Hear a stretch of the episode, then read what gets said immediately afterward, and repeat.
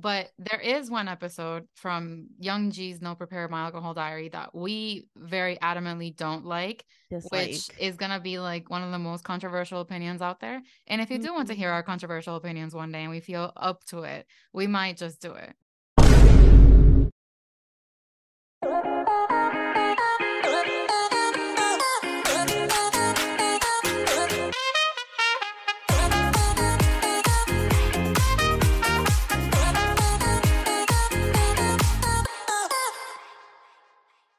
This is MIA 2K Podcast, and we are your ticket from Miami to Seoul.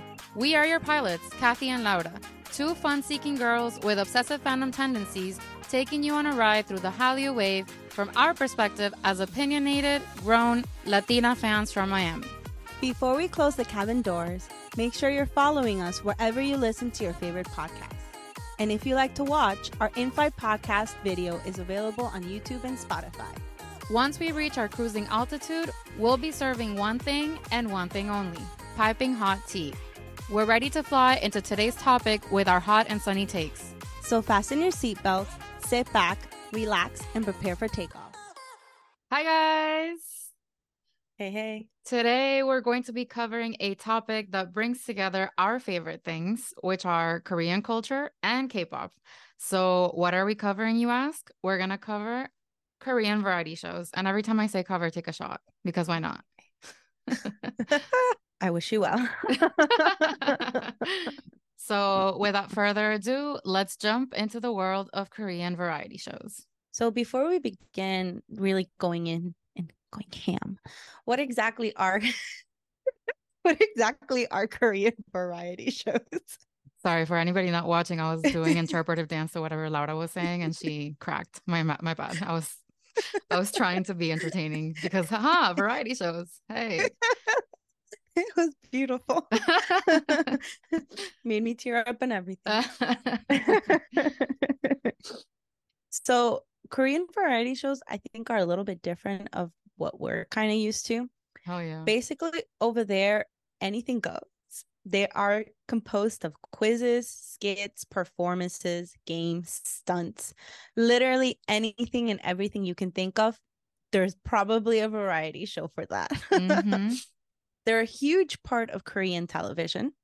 Yeah. And so basically, they've kind of like evolved with Korean society. So there's people that have done a lot of studies, and it has shown like the shift in Korean culture and like what they deem important in that specific time. Right. So at the very beginning, they were just basically talent shows because that was all they were allowed to be.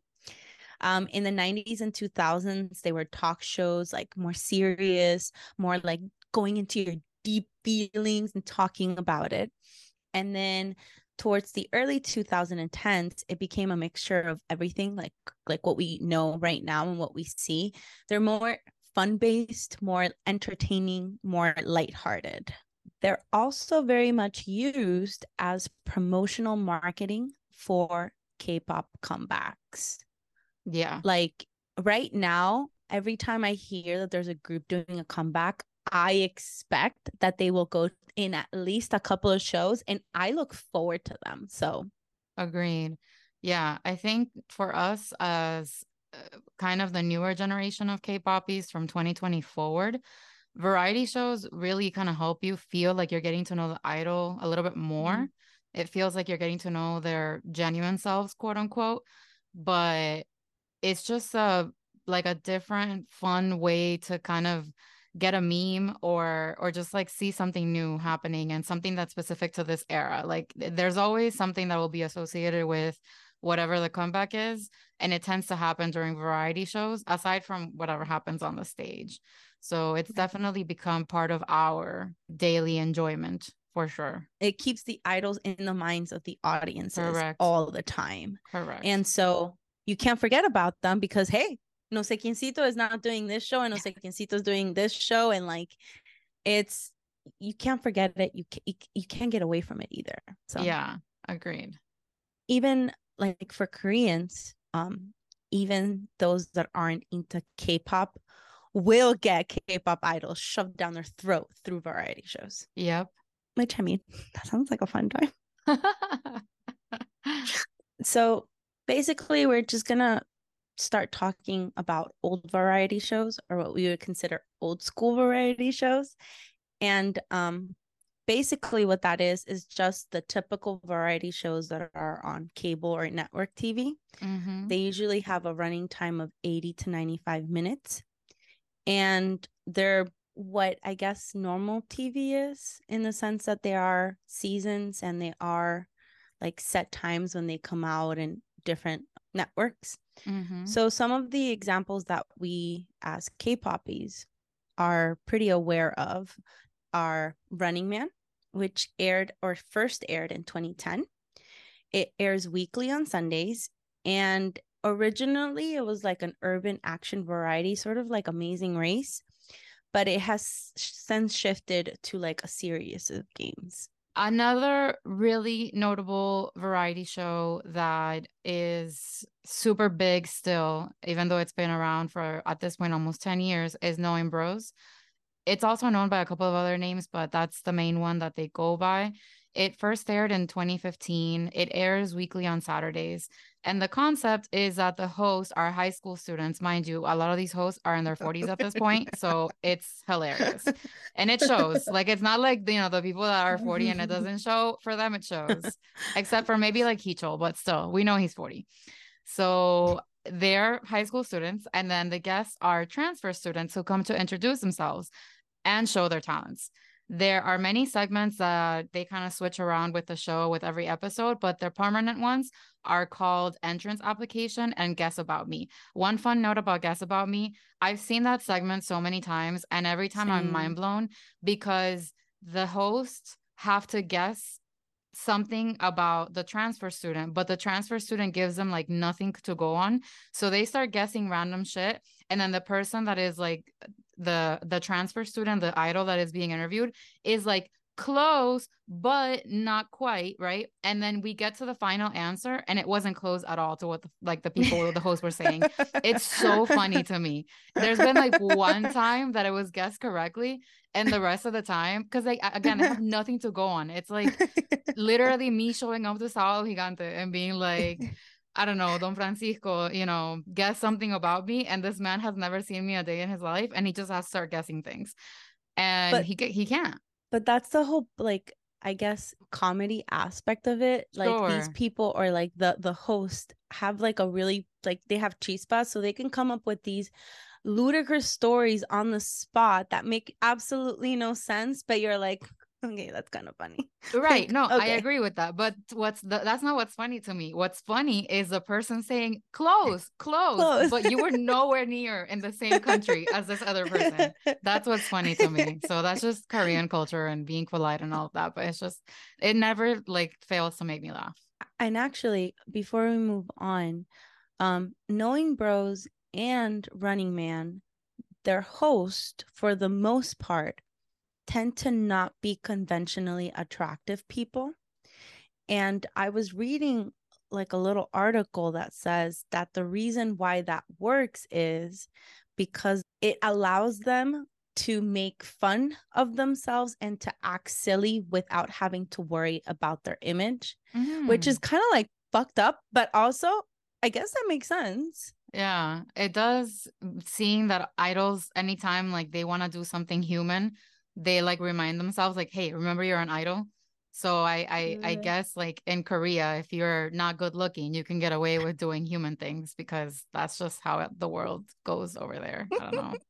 Another one that became really popular during the pandemic and actually started and I don't want to call it died because it could like come back, but right. ended ended For now. um for now is six six Sense and it's basically two truths and one lie uh one lie and then the teams or the the participants have to guess the lie by using their like six sense yeah. it gets a little bit more complicated like all korean variety shows do but that's kind of like the gist of it I really enjoyed a couple of episodes of that show because of Jessi, which I'm guessing it's like why it ended because she was such a big part of it. Yeah. And Jaesuk and Miju and everybody who was involved in it, I think they're really strong personalities, which is why the show works so well. Mhm. But I mean, yeah, Jessi was like done with entertainment, so that might be why like it ended for a little bit. But hopefully, Probably. it comes back at some point. Hopefully. After Six Sense, I have to talk about New Journey to the West. So uh, for me, like not being a Korean person, being obsessed with the show is so funny because like I didn't even know this existed maybe like a year and a half ago, and now I'm like. I worship the ground that Na PD walks on. So Na PD is this producer dude who is just so so good. He's like really enjoyable and he unlike other like he's not his name or his title is producer, but unlike what you would imagine a producer to be behind the camera, he's actually in front of the camera the entire time because Right. he also MCs, but he's not billed as an MC. So he's just very like, you know, dressed like a producer. Like there's no frills about him. And the biggest thing that he does is whenever they have like a question and answer thing, if you don't answer the question correctly within three seconds, he says, dang, but like with this violence and aggression and this satisfaction that comes from within, where he's so excited that you're wrong because that means that he gets mm. to keep more money for more shows. So anyway, obsessed with him and I watch literally all the content that he does. So New Journey to the West is a show that he from the beginning started producing. He's the chief uh, producer of that show. It first aired in 2015. There's been 8 seasons so far. There's this whole lore about how each cast member is dressed as a certain character and kind of acts like them and then they travel on a mission to find mystical dragon balls. They must complete a task in order to receive Dragon Balls. And if they do, they get their wishes that they asked for at the beginning of the show. So, like, if they ask for a year supply of like Korean meat, they'll get it if they win the Dragon Ball, right? So, why am I bringing it up right now? Because the format of the show is so successful because of just how out of the box their games are. Like the games that they come up with are pretty impossible for contestants to win, which is what makes the show as riveting as it is. So what they did was they brought the format, like dumbed it down because traveling around the world with like entire groups of idols is not possible. So they made it condensed for like TV and for idol groups. They did it with BTS, like specific uh, episodes for them. And then they started doing like company wide family days with YG, with SM, with Hybe. And those are some of the highest watched variety show content in the past couple of years just because of how good the format is. Again, Na PD. I worship the ground that man walks on. And I really They're like really that. good. All those episodes are like cured my depression. I swear. It's it's amazing. They are really, really good. Another one that is very, very popular in um, Korea is Amazing Saturday. It has other names, but I think most people internationally know it as Amazing Saturday. Right. It first aired in 2018. It goes on weekly on Saturdays. What a concept. Amazing Saturday on a Saturday. Wow. Wow. The creativity. I'm mind blown. the the whole premise is a market from a city is chosen for each episode and the prize is food from that market. Teams play games usually music based like guess the lyrics or guess guess the song from like a short snippet to be able to enjoy the foods. And each episode has like themed co- or costume themes. Yeah. and the hosts range from mukbangers to idols to like actors and rappers. It's like a whole bunch of people together. And then my perfect, amazing bias from SHINee Key is on the show, like as a permanent staple, because he's perfect. So And he is very popular. he is. And he's great because, like, a lot of uh, one of the challenges they do is like, if you can do the choreo of a, of a song, and he knows every girl group choreo that has ever been created Literally. in the entire existence of K-pop. So he's just freaking amazing. People just like watch him in awe. Like, how do you know that song? That song hasn't even been released, and he knows it. It's crazy. After Amazing Saturday, we have to talk about I Live Alone. So I Live Alone first aired in 2013. It airs weekly on Fridays. And the whole premise of it is that they show you footage that is supposed to be completely unscripted and real uh, from selected Rainbow Club members and their everyday lives, both in and out of their homes. The thing is, how they sold the show and how they position it on their website is that there are about 5 million singles in South Korea, and about one third of South Korean entertainers are not in a relationship. So this show is meant to show exactly, yeah, that, that's the tea. That's the actual tea. This show is meant to show like how single celebrities live. And I think it's become like a comfort, reliable, like security blanket for South. Koreans in a way, because they're like, if this hot piece of ass that is talented and perfect is eating like rice and kimbap and uh, you know kimchi and whatever at 3 a.m. by themselves at home, I'm fine. I think that's kind of like where the appeal is. Mm. And so I've seen a couple of episodes. I've seen like Key's episodes. I've seen Hwasa's episodes. I've seen Jessi's episodes. And I've seen a couple of other people. I think Code Kunst also. Oh, and Honey J, the dancer, which is really funny because I'm like, after I live alone and I'm so single, and look at me, pregnant Af gets married out of nowhere. Love that for her. Love that for her. My sister in Christ. And yeah, the the show is just really funny because again, it's just like another way for them to peddle this delusion that these all these people are single and like don't live with anyone. And the other funny part of it is Jessi was on an interview show recently. I think it was it was on Bam's house that she said it. Yeah, it was. And he was like, "Oh, do you talk to yourself when you're home alone?" And she's like, "No, bitch, I did it for the camera. Do you think I'm gonna be here? Like, oh, what should I eat now? What am I gonna wear?" So like that's why I was like putting in quotation marks at the beginning, like the whole unscripted thing, because obviously people play it up for the camera. Uh, oh, recently also I saw Ji Hyo's episode, which was really really cute. She's in, she's insane. I love her. Definitely my bias, but uh, yeah. So that's I Live Alone. I haven't watched like a complete episode, but I have seen like snippets here and there. Yeah. And my favorite visual of the show is Kai in his living room oh, with his hair like this, like everywhere. Like no like and no products to keep it looking nice and Nah. silky. It's just like standing up because it is bleach, it is bad, it needs a tratamiento. right. And his glasses that look like the end of like the bottom of a bottle. Like thick ass delicious looking things um and i just that's the image that will forever be in my brain agreed. of i live alone agreed. also kai single yeah okay Yeah, sure. Sure. sure Sure. let's go with that Anyway. and then finally um another show that has been going on for a very long time is weekly idol it fair, first aired in 2011 it, it goes on weekly on Wednesdays, and each episode features an idol guest where they like play games. They have like their own set games, but Mhm. each episode is different. So they have like a set amount of games that they have to play, and then each episode picks randomly or not randomly. I'm guessing depending on the idol guest. Right. Some of the games are like random play dance where they have to dance at twice the speed. And so it's it's that kind of stuff. A show. It's it's more most morely mostly Aimed- Morally, That's a new one. aimed at school kids coming out of like yeah. Their school, even though Korean students don't come out of their school until like, This is one of the You know, most like highly produced shows in the sense of like they interview the idols in advance Mhm. and they really use those notes to like run the entire show. Yeah. And also, this isn't one of those shows that is actually really controversial because in the early days, they used to have comedians run it. And uh, like Laura said earlier, they're comedians who are not that good looking and who are kind of savage and they're supposed to poke fun at themselves. But this show in particular, the comedians turn the self deprecation to the idols.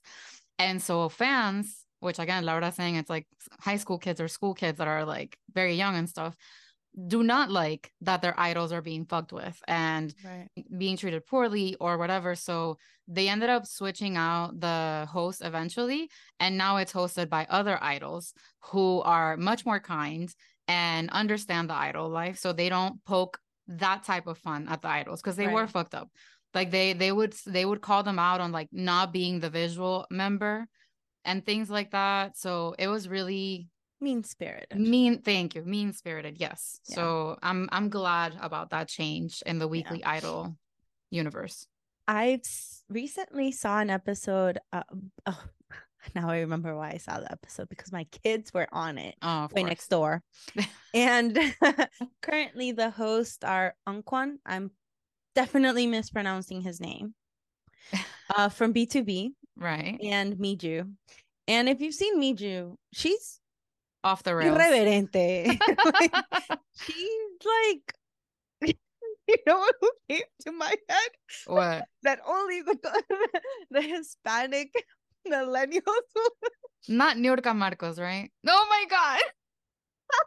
well, the thing is, I think Jessi's more like Niurka Marcos, but yeah, sure. Me too. but in, also, that, in that vein, right? sure. And if you see her in this like hosting gig, oh my god, she's the cutest thing. She's so she's soft spoken. she is like the epitome of an idol. And I'm like, girl, who are you trying to kid? They're paying her good to keep her mouth shut. oh because, my goodness, so much money. Oh she, girl. she the in the episode with Boy Next Door, she was wearing short overalls, which are called what? Short what was it? That you sent me a TikTok one time about like the jean short overalls. Did and I? you're like, oh my god, this is what the Gen Z are calling these.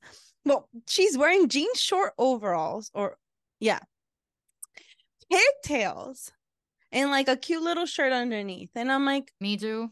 Girl, get your money. Get your bag. we like her. Get your bag.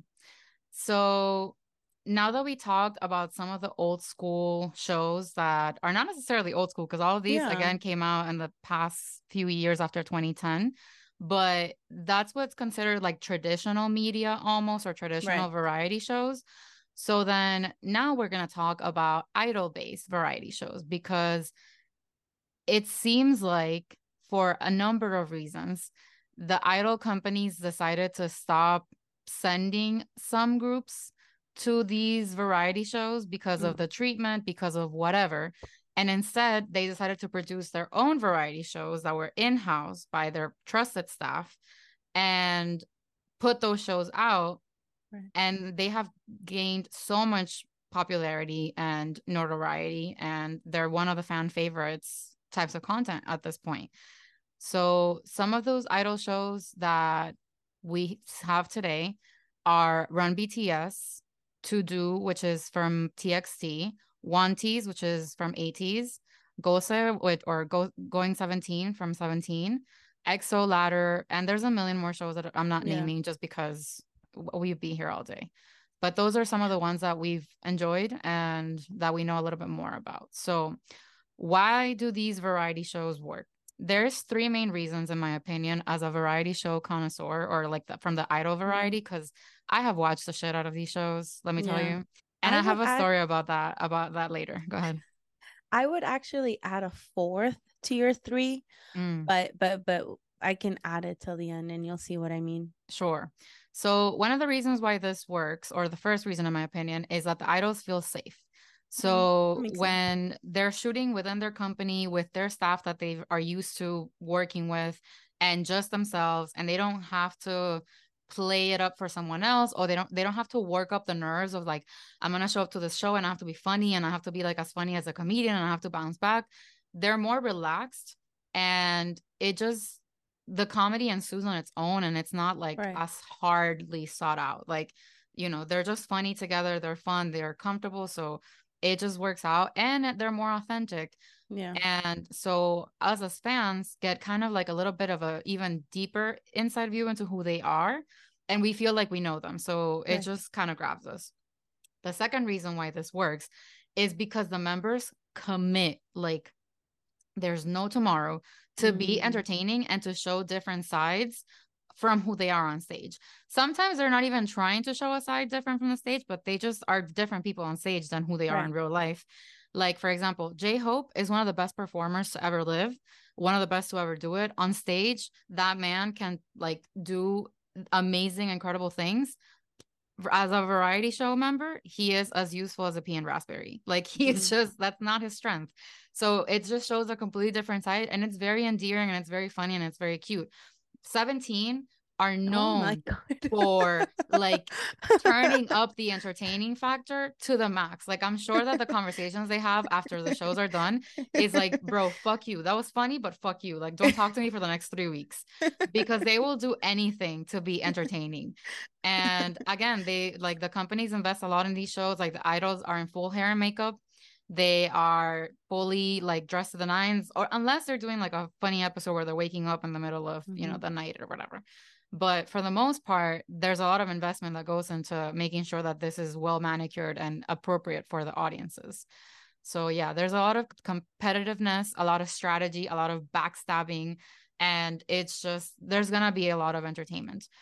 And then the third reason why I think the these shows work so well is because the editors in South Korea are simply superior. Like I need everyone who works in TV in America to go spend a good 6 months in South Korea to learn how these people do it. Because the editors, the narrators, whatever, like I, it took me a while to get used to Korean TV formatting and editing because yeah. you know they play the same moment from different angles without you needing to watch it in you know multiple times they add a lot of the narration on the bottom to like make sure that you're feeling what they want you to feel but at the same time you know in these shows the editors kind of become almost like family with the members too like they're very close and so like a lot of the memes and a lot of the lore of like between the fandom and the idols gets used for these shows. So mm-hmm. it just feels like extra real and you know if if if the fans call one of the members like a bunny or whatever the editors can put the member in like a bunny emoji costume situation digitally and it just it's very very endearing and it's just really mm-hmm. well done so i cannot praise south korean variety show editors enough also from what we hear these things get done very quickly. Like they have very short turnaround times. So yeah. even more praise to them for being able to do what they do in such a short amount of time. And that kind of is a really good segue into what I would consider the fourth uh, reason why it works is that the companies are able to completely control the narrative surrounding their idols. So, like we were saying earlier about some of the hosts of the more conventional shows being conventionally unattractive. And because of that, they can act silly. Because the shows are completely produced and controlled by the company, the idols have a sense of they can just let go because they know that if it's something that the company doesn't want to be shown or they don't want to show, right, it will get edited out. Yeah. So that's also why they're able to be more free and more themselves because yeah. they know that if anything were to happen during the recording that isn't going to be considered Lie. appropriate, yeah, they'll just edit it out. Yeah. So yeah. like my favorite things, not really favorite. I fucking hate it. But also it was kind of funny when I first started watching content is when they're wearing like crop tops or like the shirt untucks and you see like a little bit of skin yeah. and then all of a sudden a fucking like emoji pops out of nowhere. And it's yeah. like okay, I right. guess we're supposed to pretend they don't have belly buttons. But whatever. Right. Yeah, the the tapes are safe in the company buildings. yeah. So I mentioned earlier I was going to talk about how I got into variety content at the beginning. So what happened was Laura, again, we've talked about this at length throughout the four seasons that we've been on this podcast. She was the one that found K-pop, K-dramas, everything. She tried to introduce me and I was very unaware of what was going on. Laura likes to deep dive and like find everything about something and like whatever. I see one thing and I'm entertained and like I'm done. Mm-hmm. So at some point she showed me like a design for a shirt that she had made because she likes to design things. That's why we have a merch shop now. And the shirt that she had designed said Run BTS kind of in the same design as Run DMC. And I was like, what the fuck is Run BTS? I have been like at this point, maybe three months, not even into like K-pop and BTS, just like regular just video content on YouTube, basically, right. like compilations, whatever. But I didn't know what Run BTS was. So she's like, "Oh, it's this variety show that BTS has on V Live," and I'm like, "What's V Live?" And she's like, "Oh, girl." So at that point, I, I downloaded V Live. I downloaded Weverse. I didn't have a job at this point because I had quit my job because I had like a lot of health issues, and I was like, "This is my time to be a fucking sloth in bed all day." And so I think I got through all of Run BTS in about three weeks. Mm. Which at mm. that point was about 130 something episodes. So I was watching maybe like 10 episodes a day because they're kind of half an hour for the most part. Yeah. Like the first few are like 10 minutes. Right. They're very, very short. And like the first, very first trailer episode is like literally three minutes. Yeah. And so, you know, it was really easy to get through those first ones. And then, then like as they went on, they started getting a little bit longer. Then they started doing like multi part episodes. And all these things. So I was sucked in. And that's how you, again, that's how you get to feel like you know the members. Like when I was done with Run BTS, I was like, okay, I know everything about their lives. I am definitely part of their family now. Like, this is real. I'm not the Lulu. Like, you know, it just it really does make you kind of just I don't know, man. It's it's crazy. Like they they really know what they're doing because again, even though we know we're being marketed to, and I literally work in marketing, I still fall for this shit. Kind so of. Easy. Yeah, it's yeah, it's very easy. And so at this point, I've watched all of Run BTS and all of uh, TXT's To Do. I started watching Going 17, but I leave it more for like flights and stuff like that. So I haven't gone anywhere in a while. So I haven't watched like the rest of the episodes. So I'm gonna catch up with Going 17 at some point. But those are the shows that I've watched like the most of, and I've watched a few other episodes of a few other shows. If you're interested in my take on which are the top 10 best run BTS episodes, I wrote a blog about it, and you can find it in the link in the description below wherever you're watching or listening to this podcast. But just be warned, a lot of my, like I said, top 10, but a lot of these are like four parters. So really is there's a lot more than 10 episodes here, just so you know. But guys, she's a connoisseur, so I believe hey. it. Whatever she recommends, I believe it. I mean, I took the uh, I took the time. I took the time amount of stuff you watched. Honestly, connoisseur and the amount of times that I watched it because it wasn't a lot of it. It wasn't just a mm-hmm. one time watch. Personally, even though I was the one that got Cassie into into the variety shows, I get tired of watching them. Like I get tired of literally everything in my life, and that's why I'm a multi because I cannot focus on one thing and right. one thing only. Right. So I just have to be in like a certain mindset to watch them. And like I get actually like physically and emotionally tired because of the amount of like editing and amount of like reading that you have to do. Cause not yeah. only do you have to read the like captions or the subtitles, but also like what they're supposed to be doing. And then you have to read and also watch them. And so it just gets like overwhelming for me. So I just have to be in a certain mindset. And I haven't been in that mindset for a long time. Like, I personally know that I miss a lot of jokes, but honestly, I don't think I need to know everything in order to consider myself a fan or like a super fan. Right. So I'm okay with it. Plus, plus, in this day and age, you will eventually run into the good parts of the episode on TikTok, YouTube Shorts, and IG Reels. Like you will eventually see them yeah. because people love to make little little short videos and post them and repost them and do their own edits. So eventually, if it's not through social media, Kathy will fill me in. So and by works. eventually, I think you mean like same day. Because at this oh, point, oh, yeah. I remember when like the last few episodes that when I was watching Run BTS in real time, like yeah. if mm-hmm. I didn't watch it on Tuesday at 8 a.m. when it came out, yeah. I was gonna be spoiled throughout the day because it's true, it's everybody true. posts right away. Like all the good parts are posted right away on social media. So if you don't like to have the content spoiled, not that there's, I mean, depending on the show and depending on what they're doing in that episode, because if, it's like a mafia episode, you Oof. you will really get spoiled and you'll be really pissed good. off. Sometimes it's not that serious, but still, like I don't like, I actually don't like to consume it via social media, like shorts.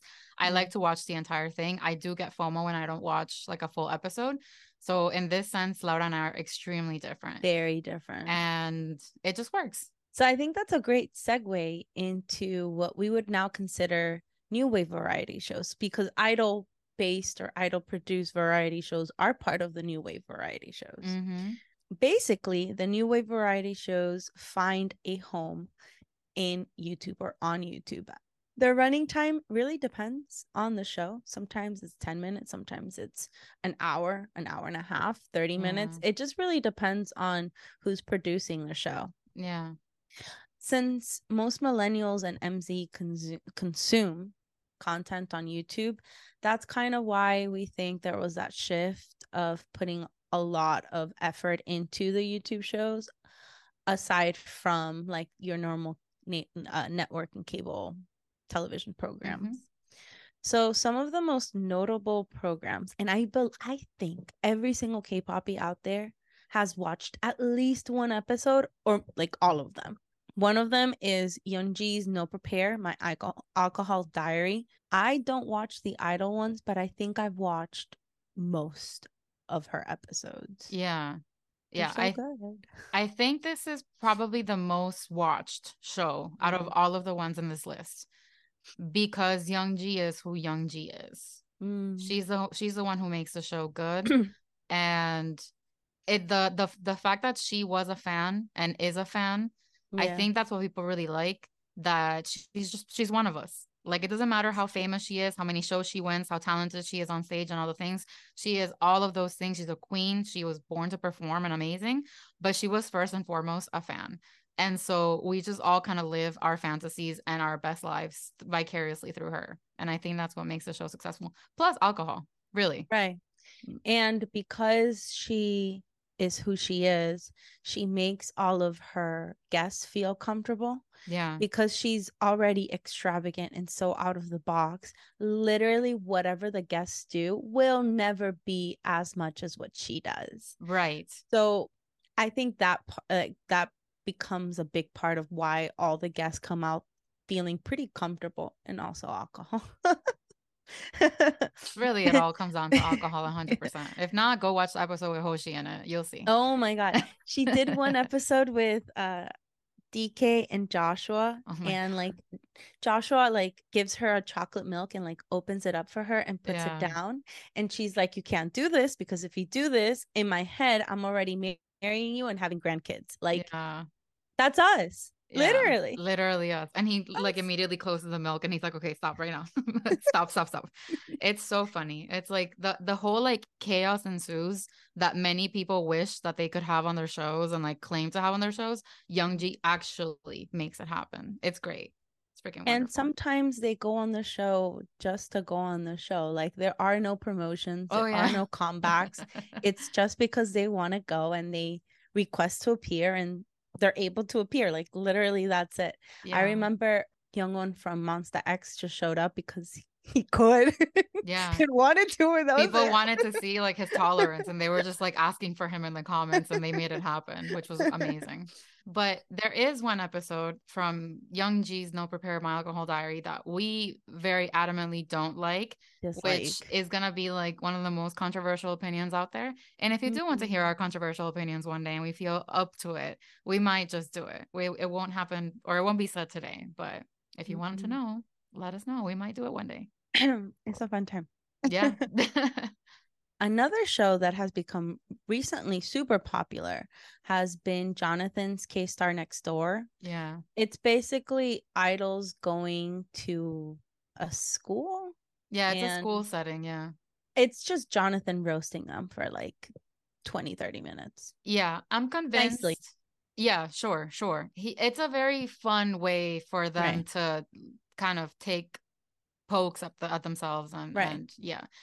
I have a I don't think it's a controversial opinion about the show, but I I definitely feel a type of way about it. I think this show is Korea's equivalent of I have a black friend, so I can't be racist. 100%. So I think, I mean, Jonathan has a great personality.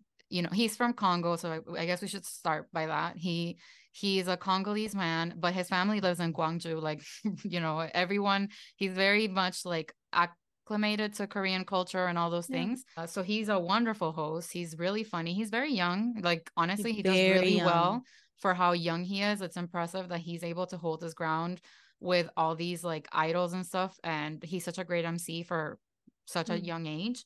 But I really do think that this show is just like Korea's whole thing of like, no, but look, we have a black man on TV. We can't be racist. Very and you know, whatever. It, it takes baby steps. And we are eventually going to see evolutions here. And Jonathan is a trendsetter in that regard. Right.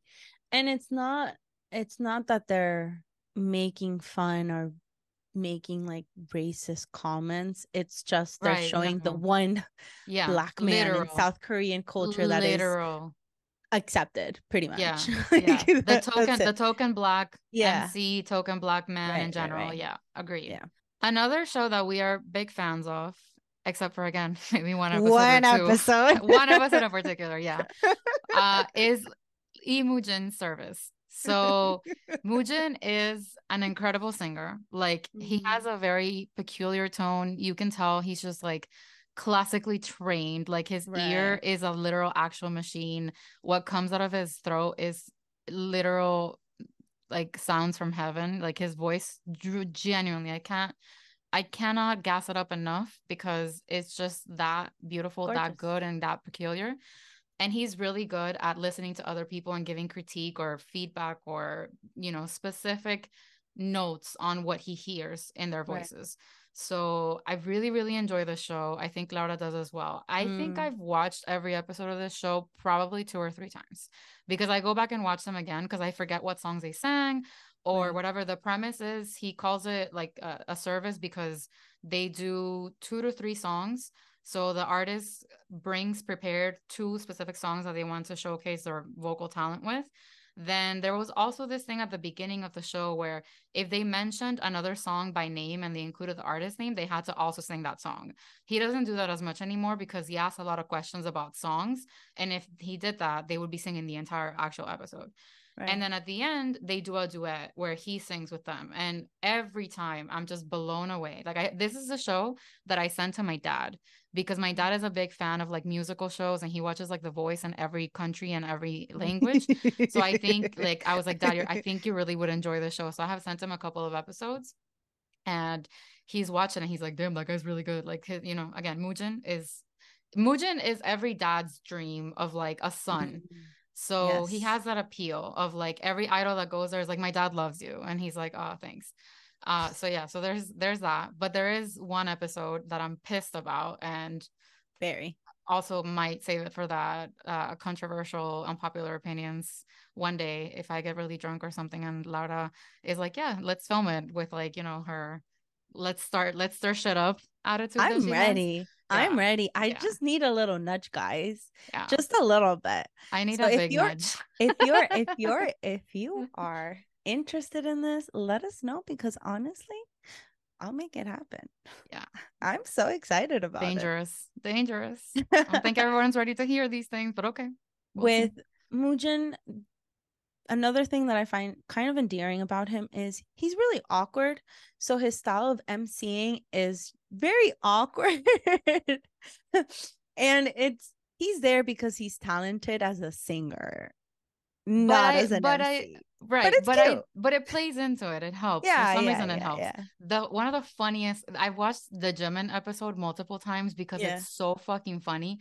Like there's a moment where Mujin's just staring at him and he's like, I want to call you Oppa. And and Jimin's like, what the fuck? And then at some point he like actually does it. Like he's just staring at him and he's like, Oppa. And Jimin's like, oh, oh, like it's so funny. His awkwardness really is chef's kiss for this specific show. Because it's one of those like, you know, genius people that are not really like all that great with the social. Like it's that. It's it's exactly that. And it just works really well for the show.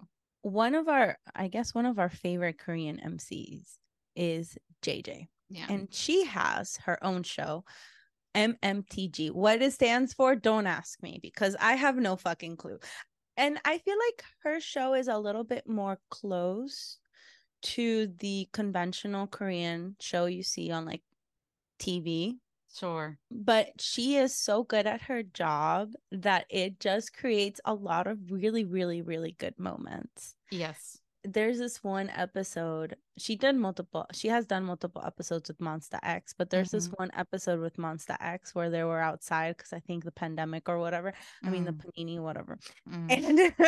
and and at one point I.M stands to do like a dance and he falls on his face and it is chef's kiss It's, so, good. cringe. It's, It's so, so cringe. good. It's so cringe. he wanted to die. He wanted to jump off the building. Like he he's supposed to be this really cool guy. Yeah. then he falls. It was great. Really My good. favorite episode is the second episode that she did with TXT because at the beginning of the episode, she has a call with Bang PD and it's re- it's recorded on the show. And basically it was to say the first episode we recorded with them was really fucking boring because you guys didn't let us do shit with them. So are you actually going to let us do our job this time? And he's like, "Yes." Oh, right, bro. I fucking died that was like that goes back to what we were talking about the company trying to control everything because again like bts won't go on any variety shows at this point they don't Mhm. have to but txt does have to get their own right. like street cred. So they are going on these shows, but Hybe and Big Hit are being just as protective sometimes with them. And it's like, mm, no, it's not gonna work if you do the same thing. And like, no. So that's my favorite. What what that's one of my favorite moments. I think my favorite no, I don't have a favorite episode. I have like a top five. I couldn't rank them, mm-hmm. but I really enjoyed the episode she did with Girls' Generation last year during their comeback for Forever One because she's again another one who like she's an actual fan. And oh my God, she lived every fan fantasy in that episode that literally every fan of Girls' Generation could have ever had. She lived those moments. Like, and she knows every song from every group. She knows the choreos. She is completely unafraid, unabashed. Like, it's just, she's fucking wonderful. So she's, I couldn't imagine like a better host for that show. And at some point, she gave us like a susto, like a scare that she was going to stop doing the show and like mm-hmm. gonna move on to other things. But I think they just kind of they're evolving the show to right. make it a little bit more long lasting because at some point the format gets tired especially when right. idols are coming for the third and fourth time on the show mm. so like recently this past season she did an episode with TXT for their last comeback and instead of doing like a regular episode with them she spent 24 hours with them doing their promotions the woman was exhausted and cranky. like she's like, I'm not used to this shit. And she was trying to film the challenges with them. She couldn't remember the choreo. It was so funny, but like that was again another way that they are trying to just like spin things. And she's definitely getting paid way more now, which also is very deserved. You go get your bag, girl. And you can also tell she's more popular because she has stopped dyeing her hair like As red. like like red, like like I, Little Mermaid red. Yeah. The yeah. cartoon version. Yeah. Now she has a more like natural red color, which makes me think that she's more popular. It doesn't need to like color her hair a crazy color for people to recognize who she is. Right. It's not a shtick anymore. She doesn't need that as a mm. crutch. So agreed. It's fully. Nice. I miss the red though, but I am happy for her that she doesn't oh, to 100%. the fuck out of it as much. Yeah. You know, that's too hard to maintain. Yeah. Oof. Exactly. The next show that we want to talk about is Suga's Suchwita, which stands for getting drunk with sugar, kind of basically. And that this show started last year. He started out of nowhere, did an episode with RM, fell off the face of the planet for a few weeks, and then came back and was like, Oh, I'm actually doing the show for real now. And I really enjoy the show. Obviously, as a Suga bias, I can't speak in an unbiased way here. I do think bias aside, he does a really good job of talking to the musicians as a musician and mm. go gets to like the right questions that they will never be asked at another like regular variety show. Right. So it's kind of like talking about US media, varieties, actors on actors interview kind of thing. Right. So he is talking to them in terms that they understand that they know. And I I think artists are really excited when they go to his show because they know that he acknowledges the work that they put into it. So right. I'm I've really enjoyed it. Even there was this one lady actress who went on his show who hasn't done a variety show in like 11 years and they decided to promote with him which is a huge honor and Suga has always been a good MC like from Run mm-hmm. BTS days like we knew he could do MCing very well but it's not even limited to musicians he's done comedians he's done actors entertainers in general. And he's had multiple guests, just one guest. And uh, the premise of the episode is to drink, but he's had a couple of guests, or at least one that wasn't drinking. So yeah. it's also not a requirement. So they, you know, they talk over food and drinks.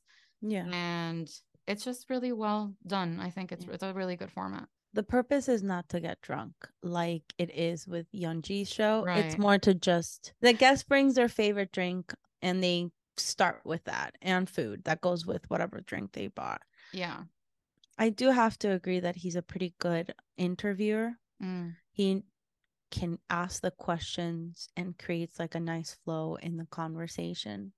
And you don't see that many annoying cuts, which means to me that he does a pretty good job of keeping the flow. So yeah, I do think that he's mentioned a couple of times that he records for about two hours and the episodes come out to be around 30 minutes. So there is obviously a lot more that is recorded right. than what comes out. But even with that, at least credit to the editors. It's edited really yeah. well and it seems like it's a very easy going, flowing conversation. So yeah. I've got that money. If you got it, use Flaunt it. it. Another idol who has had their own variety show or who started their own variety show is Bam Bam from Got Seven with Mm. Bam's House. I didn't I I like his show. Love. He has a really good personality for entertainment. yeah.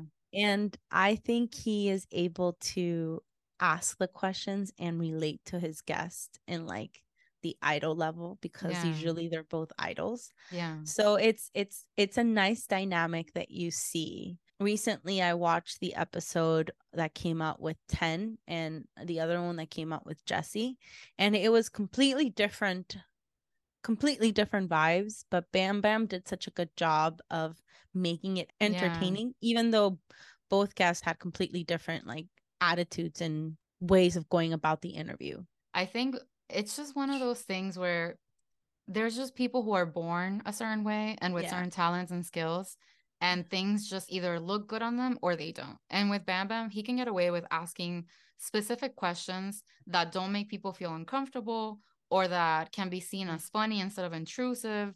So I think that's kind of the magic of a show, plus the fact that he does it in his own house. The first season was around like beer, a beer that he was making that he was having everyone try. And the second season, he's making somtam, which is a papaya-based dessert that is very uh, spicy and is from Thailand. And that's like the only thing that he says he knows how to cook. So that's what he makes for every guest. And at the end of the show, he makes them review it and leave like a certain amount of stars or whatever. So I have watched a lot of the episodes. Pretty much like if I know the person that he's interviewing, I have watched it. So he did Yeah. Key, he did Hwasa as the first guest of the season. He did Yeonjun, which was funny because he's done every interview like on the couch or on the floor, but when he did Yeonjun, he went to the table. So I think again, Hybe is fucking around with like what people can do on their shows. Yeah. And it was like a little bit more formal than the rest of them. But I think it was. I think it was like important to me as like with my bias and my almost bias or bias wrecker in Got Seven that they would get along and like I need Yeonjun to like get out of the Hybe, you know, control machines. But even though it was more controlled than the other idols, I think he was still able to get some deep conversations out of Yeah. Yeonjun without sticking to the same like cookie cutter questions. I agree. Uh, there came like a little bit of a controversial point during the interview because uh, they started talking about the difference in treatments of boy groups and girl groups and he was just talking about his own experience and how he felt but Yeah. people just blew it up for no reason because that's what people do well, you but know, I thought-.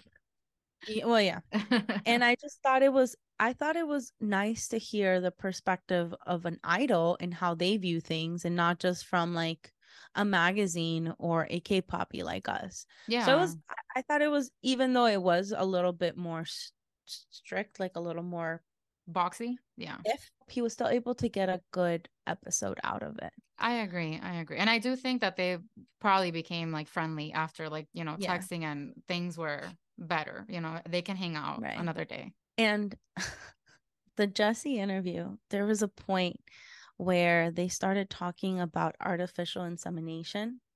And it was so endearing to me because it it Bam Bam came out looking a little ignorant, but like in a super endearing, Yeah. in a super endearing way. And it's just it amazed me that they didn't edit it out. They kept it because yeah. that's just who he is and that's what he knew. Yeah. And so it was kind of like a teaching moment from Jessi to Bam Bam. yeah. And it was it was cute that they kept it because they could have definitely edited out and nobody would have been the wiser. So Yeah, and I guess that's a good segue to go into the uh, the next show that we're covering, which is Mhm. Jessi Showterview. So the funny thing about her appearing on Bam Bam Show is that the moment that the woman walked in, she took the reins, and that interview was not ran by She Bam. Bam.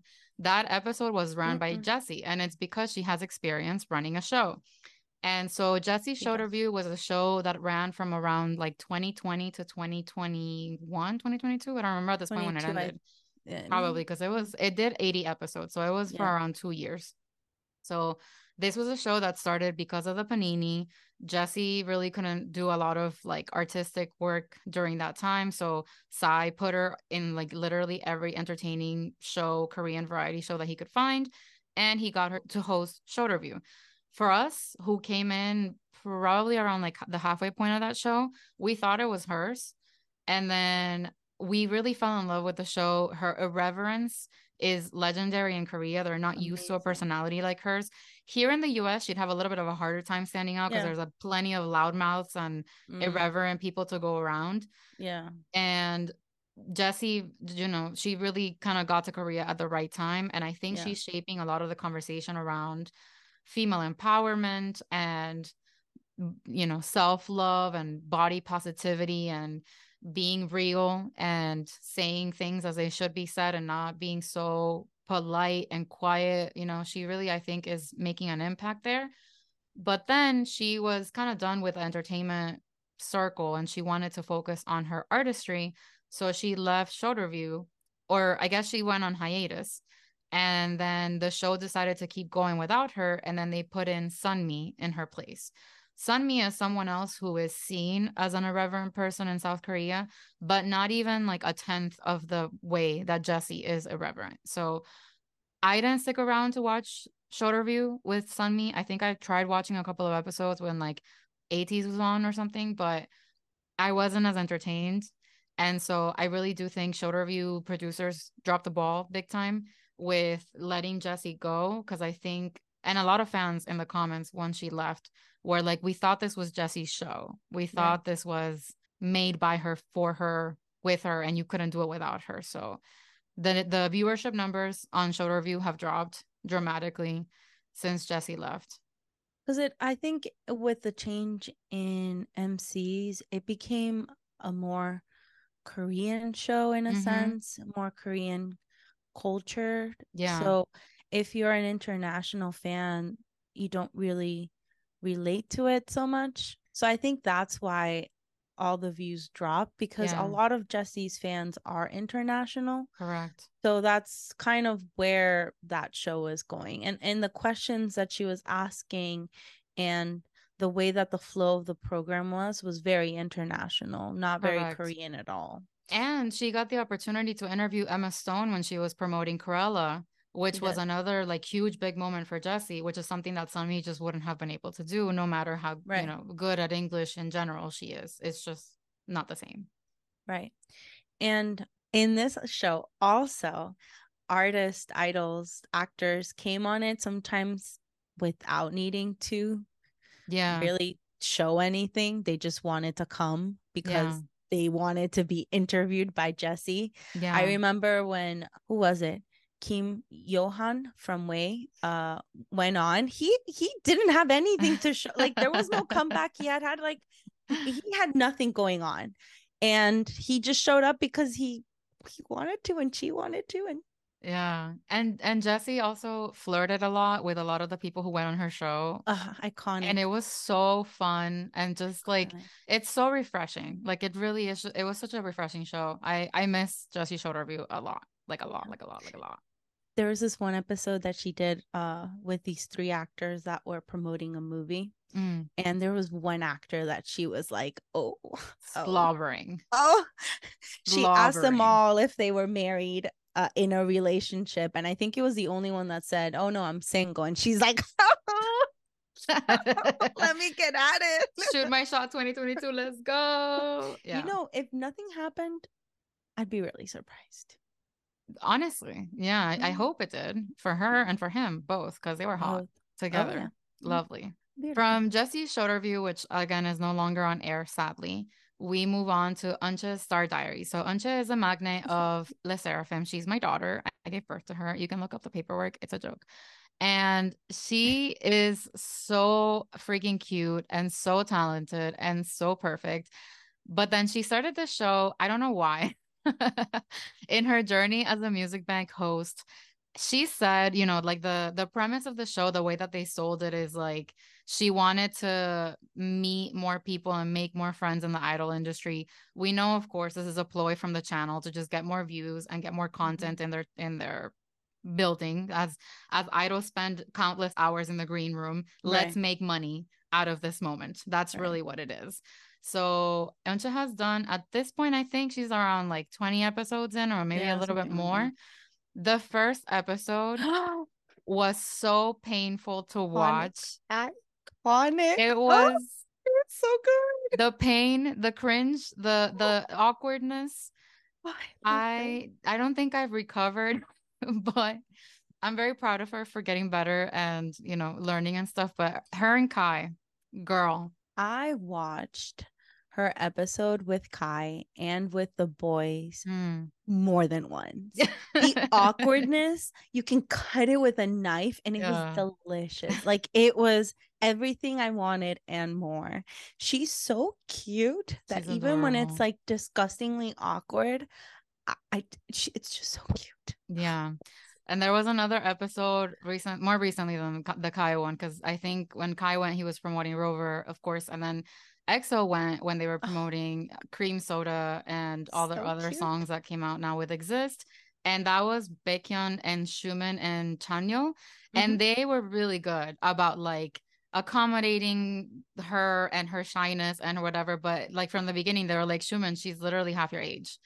And like just roasting the shit out of him for being an older member. His face when they said that, like Yeah. he didn't believe their math that they did. Yeah. So you could tell he was doing the math. And as soon as like it clicked that she was actually half his age, yeah. his face went from like calculating to Oh, fuck. Oh, fuck. yeah, very that. And at that moment, I also realized that she's not my the Xiumin is a 90. Well, I was a- 90 I was a young 90 mother. minor. I was a young mother, so you know. And it hit me it hit me hard. Like I know she's younger, but like when they put it that way, it was like, oh god. All right. that was so funny. Yeah. So yeah, so it's really, really, really cute. She's interviewed a lot of different idols whenever they have passed through. I think the most comfortable interviews obviously are the ones with Hybe idols that she's Yeah. crossed paths with in the building a little bit more. She did a couple of episodes with LE SSERAFIM members, so obviously those were, you know, very easy Yeah. episodes to shoot.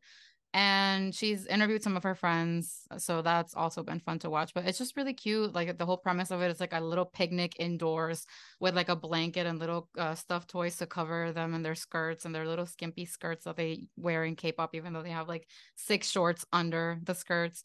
And so, yeah, it's a really cute show, and I'm happy that it's happening. I don't know what will happen when she's no longer a host of Music Bank, but you know, whatever. In the meantime, I'm glad the network is doing something with her Yeah. and She's exploiting her potential. Cute. She's Yeah. so cute. Literally, I know, I know.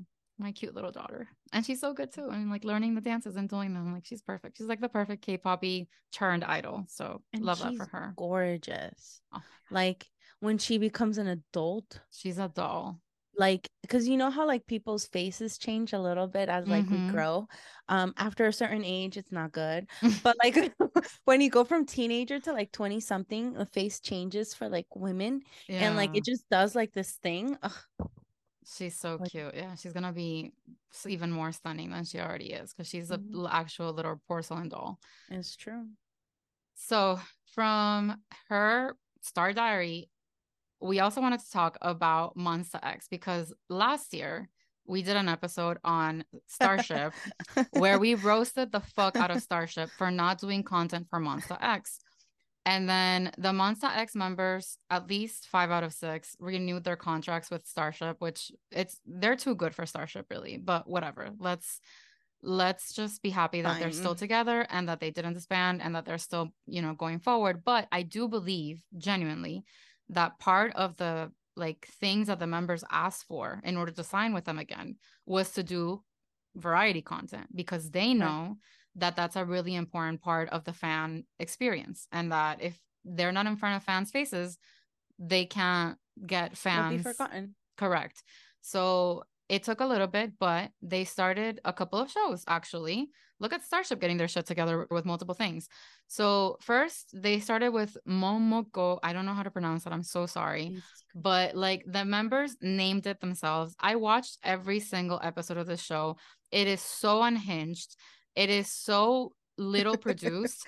There's been episodes where like the producers are heard saying like this is all we planned for the episode and like the members are literally going just off of their wit and like their relationship.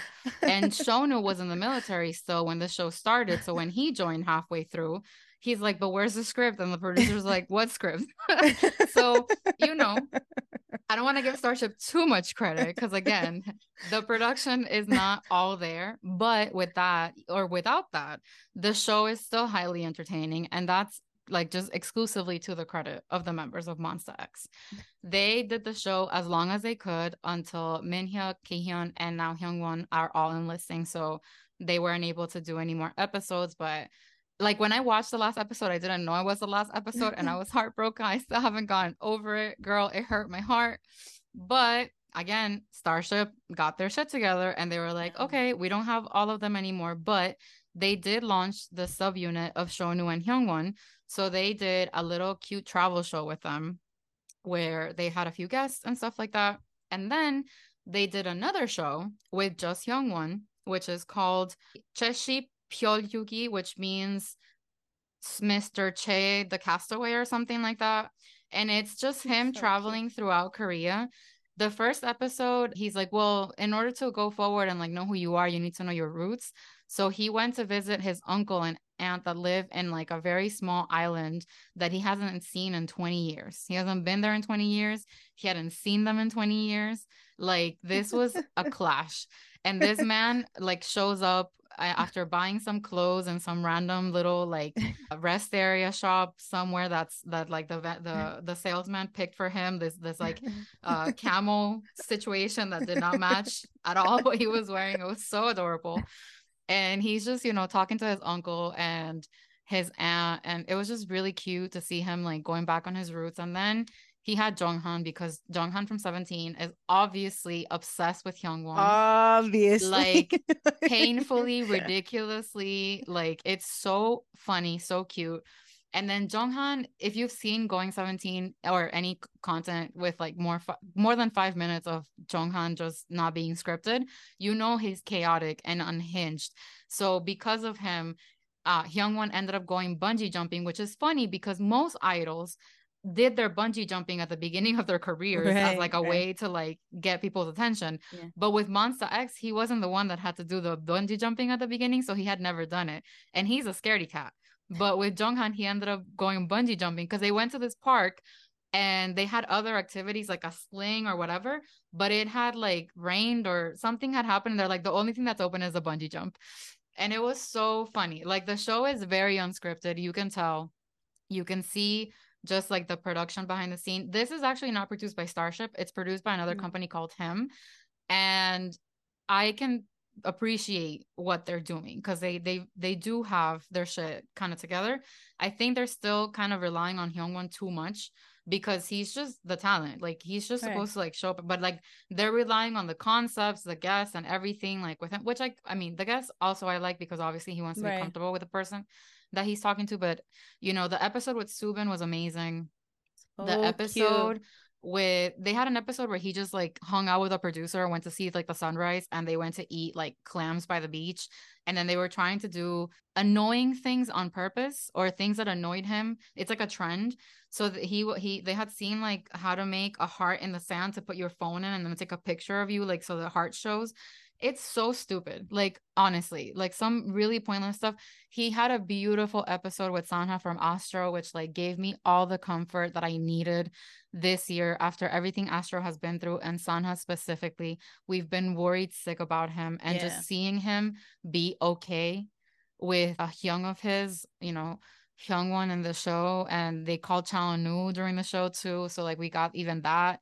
Like it's just really good. It's really good, raw, organic, natural material.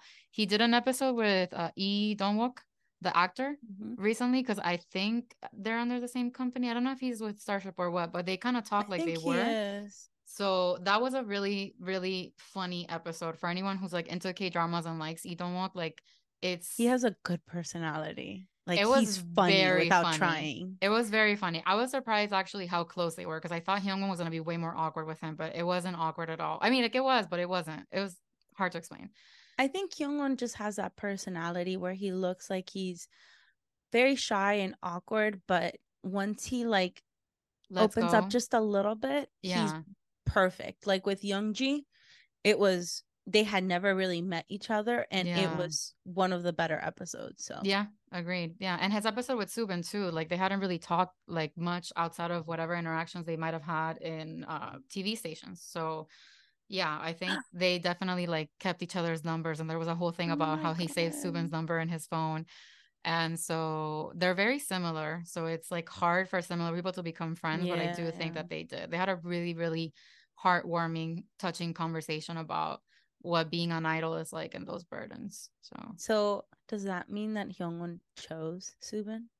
yeah, Is that his TXT bias? Because my I guy, so. I feel you. I they feel you. they talk the entire time about how like Oh, people so on both cute. camps have told them that they're so similar and so like that's kind of where the that started and it So was the whole episode was cute there's just like all these things that happen like the when they went to buy the tickets to the well first of all they were going to this park this one day because it was the only day that it was forecasted that it wasn't going to rain it rained Mm. and then they show up and then they're buying the tickets and again I'm, that's what i'm saying like the production is very like bootleg in some ways because like they're showing them buying the tickets and then the, the ticket lady is like if you buy with this bank card you get a coupon and Subin's like i have that card and Hyungwon's like no we have like a, a card from the show that the show is paying and Subin's like no we're gonna get the discount so it's really funny to see like idols being frugal and stuff like that but uh, this is where the bootlegness of the production actually plays into Helps. having Right. really good moments in the show. So anyway, there's so much content to watch for Monsta X while they're gone eh, to the military now. So please watch it so that they can get a lot of ad revenue and when they come back, they can have a lot of money for their next comeback. Please. And then also, aside from the shows that we've been talking about recently, again, not that recently, since maybe the 2020, Spotify and Netflix have also joined the variety show game. Mm, So obviously, Netflix is based on new K dramas that they want to promote. And Spotify is based on idols who are having a comeback. And it's just like games and they win things. It's very cute. Obviously, they have a shit ton of money to make and produce it well. yeah. And it it it helps with promoting whatever drama or or artist that is having a comeback. It's a I've very good strategy. Like the Yeah. they promote the comeback and then they make sure that people are listening on Spotify because Right. Melon is such a big platform in Korea. so they're trying to grow and I think it's working for them Yeah. really well. Yeah, I've seen a couple of the videos for some of the later or latest comebacks. Mhm. Um and they're pretty good. Yeah. pretty good. And that kind of segues into, I guess, the difference between Korea and the US in terms of variety shows Mm-hmm. and how they're used. Yeah. Because I, if, so for the US, late night TV, I don't think would be considered a variety show because I think late night TV is considered like the genre, Mm-hmm. but it is, but it is like a variety show. Technically, very technically, yeah. Yeah. Because I think there were variety shows at some point, and a There couple were. of years ago, Maya Rudolph tried to do a variety show like how they used to do back in like the 80s, but it never picked up. It didn't it Mm. didn't like pick up steam. So the US obviously has its own like palette of of flavors and tastes and things that they like. And late night TV is king when it comes to entertainment. Now that Oprah Right. and Dr. Phil are no longer on air in the afternoons. even though late night TV has seen a decline Yeah. um in viewership and in interest from like the public in general. yeah. It's still there though. It's kind of like daytime TV. It's just new shows and new hosts have appeared. Yeah. Especially for daytime TV. For late night it's still kind of the same. And they're capitalizing on digital consumption as well because they put all their clips on YouTube as soon as they air on in Right. real time. And this they announced just this week or last week that now after Colbert, there's gonna be a new show hosted by Taylor Tomlinson that is gonna be like the new woman in late night. So you know, Mm. there's you can see that they're trying to evolve and cater to more people, and it so it's not all white men Right. across the board. And one of the ways that they tried to cater to this new wave or this new generation was including some of those like game game shows or game segments Mhm. into the show. Jimmy Fallon and James Corden were the ones that really like Leaned in. leaned into this. But for the most part, they have kind of like died. People's attention was there for a little bit and then bye. Yeah, it depends. I mean, Corden's out of air already at this Right. point, but we know segments like Carpool Karaoke and the Mm. Crosswalk Broadway show situation were like one of the most popular segments. And I think all of these shows, the first idols that came on were BTS for most all of them. Right. Jimmy Fallon really capitalized on BTS during the Panini in 2020. He had a whole week uh, worth of shows with appearances of Right. them performing at, at different venues in South Korea. So yeah, they they definitely have tried to insert the K-pop narrative into late night and stuff. And I'm sure there's a bunch of late night watchers that are like, who the fuck are these people? Yeah. And so, but that's been their entry point to American TV Right. in a way. It's been late night, it's been some of the morning shows like Good Morning America, Yeah. uh, some of the daytime TV like Kelly Clarkson show. She had on like TWICE. She had Eric Nam on recently. So you can definitely tell that they are seeing the potential for capitalizing on engagement and capturing Gen Z. Like that's obviously the goal. Even Despierta America had NCT at one point. Well, yeah. How? They Why? came in 2019, apparently. We Pero ahí estaban. around. Yeah, they were there dancing.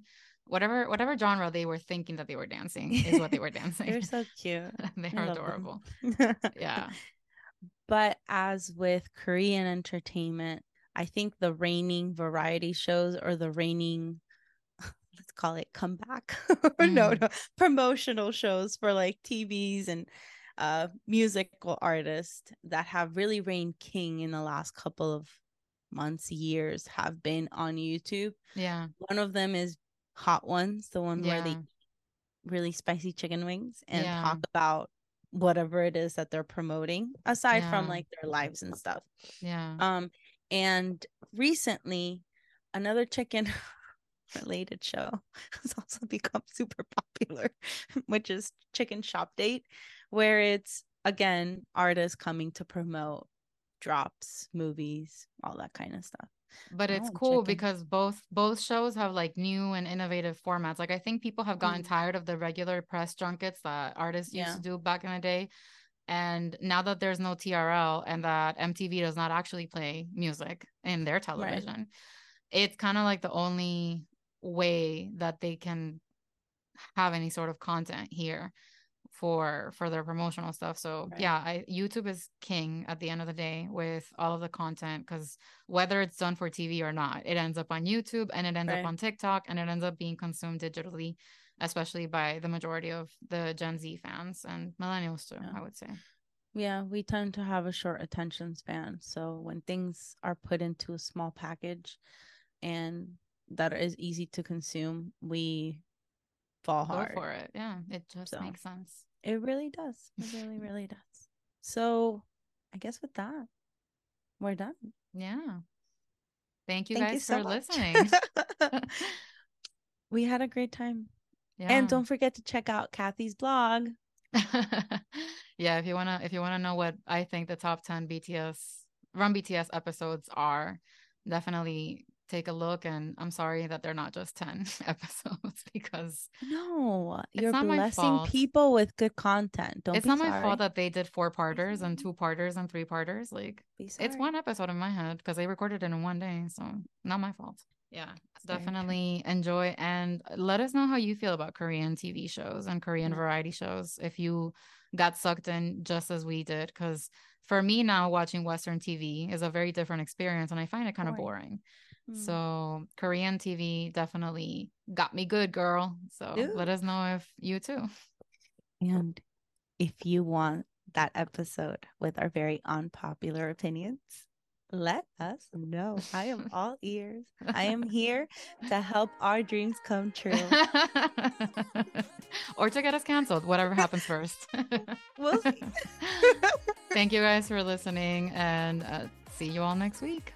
Thank you. Bye. Bye. Thank you so much for listening to this episode of the MIA2K podcast. We have lots of great content coming up ahead, so please don't forget to follow and subscribe to our show on Apple Podcasts and Spotify. And if you enjoyed our episodes, please rate us five stars. And for the real time tea, follow us on Instagram, Twitter, TikTok, and Facebook by searching for at MIA2K Podcast. Dale, bye.